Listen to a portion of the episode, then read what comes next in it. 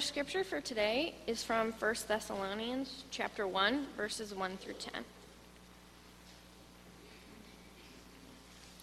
Paul, Silvanus, and Timothy, to the church of the Thessalonians, in God the Father and the Lord Jesus Christ, grace to you and peace. We always give thanks to God for all of you and mention you in our prayers constantly, remembering before our God and Father your work of faith and labor, of love and steadfastness of hope in our Lord Jesus Christ. For we know, brothers and sisters, beloved by God, that He has chosen you because our message of the gospel came to you, not in word only, but also in power, and in the Holy Spirit, and with full conviction.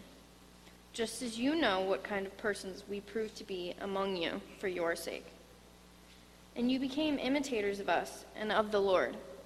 For in spite of persecution, you received the word with joy, inspired by the Holy Spirit, so that you became an example to all the believers in Macedonia and in Achaia. For the word of the Lord has sounded forth from you, not only in Macedonia and Achaia, but in every place your faith in God has become known, so that we have no need to speak about it. For the people of those regions report about us what kind of welcome we had among you, and how you turn to God from idols to serve a living and true God, and to wait for his Son from heaven, whom he raised from the dead Jesus, who rescues us from the wrath that is coming. Let us hear what the Spirit is saying to the church. Thanks. Throughout these Sundays of Advent, I've been uh, exploring four questions. Questions that came from some adult Sunday school material that I'm, I'm rather fond of, and I think they're questions that help us consider and order our faith in a way that will allow us to grow and become more faithful in the way that we live our lives. On the first Sunday of Advent, we spent some time talking about the character of God. And then last Sunday, we explored the content of our faith. So today, I'd like to touch on the function of our community and then next Sunday, we'll share what is the purpose of our worship. What is the function of the church? To inquire of something's function is to ask, what is it intended to do? What difference is the community of faith to make in the world? And as I thought about that question, my mind went to the first letter of Thessalonians. And my mind went there because that's the very first book written in Holy Scripture.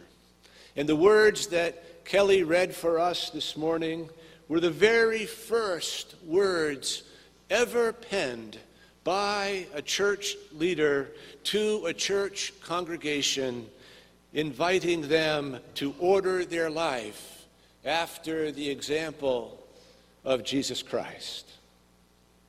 And if you read not just the portion that Kelly read for us, but throughout that whole beautiful short letter, it's easy to see that the function of the church is to become a new community where people experience belonging and support and encouragement along life's journey. But more than that, that the function of the church is a place where we tell over and over again the story of what God has done, acting decisively in Jesus to change the course of human history. You know, as the Roman Empire expanded and the conquest of Israel became more and more complete, all the structures that held that society together were in flux. Families were torn apart by the massive shifts in the society and in the economics. And so the church emerges as a new community, a new family, prepared to call lonely people into a life of purpose and of meaning. A new family that has such power, at least to my ears, and maybe to yours. I grew up in a family that did not give me all the things that I needed in life. And were it not for the Christian community, for those caring followers of Jesus who took time to get to know me, to tell me about their faith, well, I do not know how I would have ended up. And I'm so grateful for the Christians who took the time to bear witness and to nurture me. The function of the church is to become a new community, a place of belonging, and a place of challenge. Well, the function of the church has been in great discussion across most levels of our society, has it not? We're living in a time when record numbers of people are giving up on organized religion. And one of the interpreters that I find so helpful is a gentleman by the name of Brian McLaren. And he speaks in a rather uh, creative way responding to that situation. When people are giving up on organized religion, it's not organization that they're giving up on. They are not eating at the chaotic cafe, nor are they shopping in uh, non department stores. They're not giving up on organization, but perhaps they're giving up on the things that we are organizing ourselves around. And if we would be faithful, perhaps we should organize ourselves not around maintaining an institution and doing again tomorrow what we successfully accomplished yesterday, but to organize ourselves around a new breath, around a new vision, a new hope of what God might do, even now, even today. McLaren writes What might happen if we understand the core of Christian ethos as creative, constructive, leaning forward?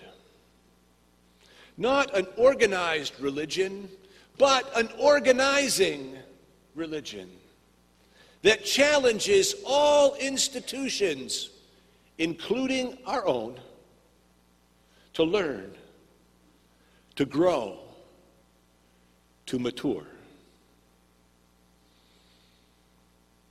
That's a function of a church I would love to be a part of as I believe you would as well.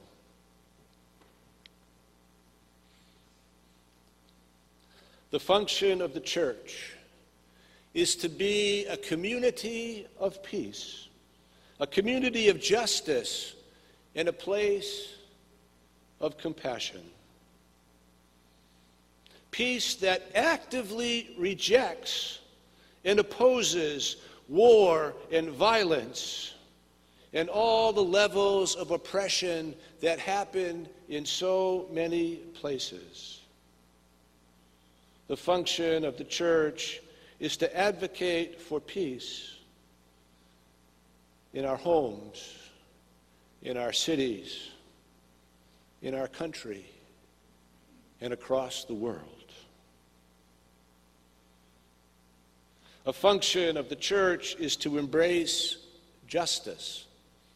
Now, I know whenever I use the word justice, I mean the rich biblical tradition of the ancient prophets who spoke on God's behalf and envisioned a glorious world where everyone was cared for.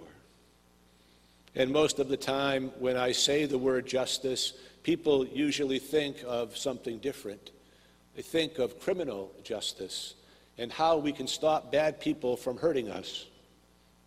The church should be about the, form, the, the first definition of justice a justice that repairs the broken parts of society, that rehabilitates those who have lost their way, that reconciles divergent points of view toward a new holiness and a new wholeness. The function of the church is to be a place of compassion.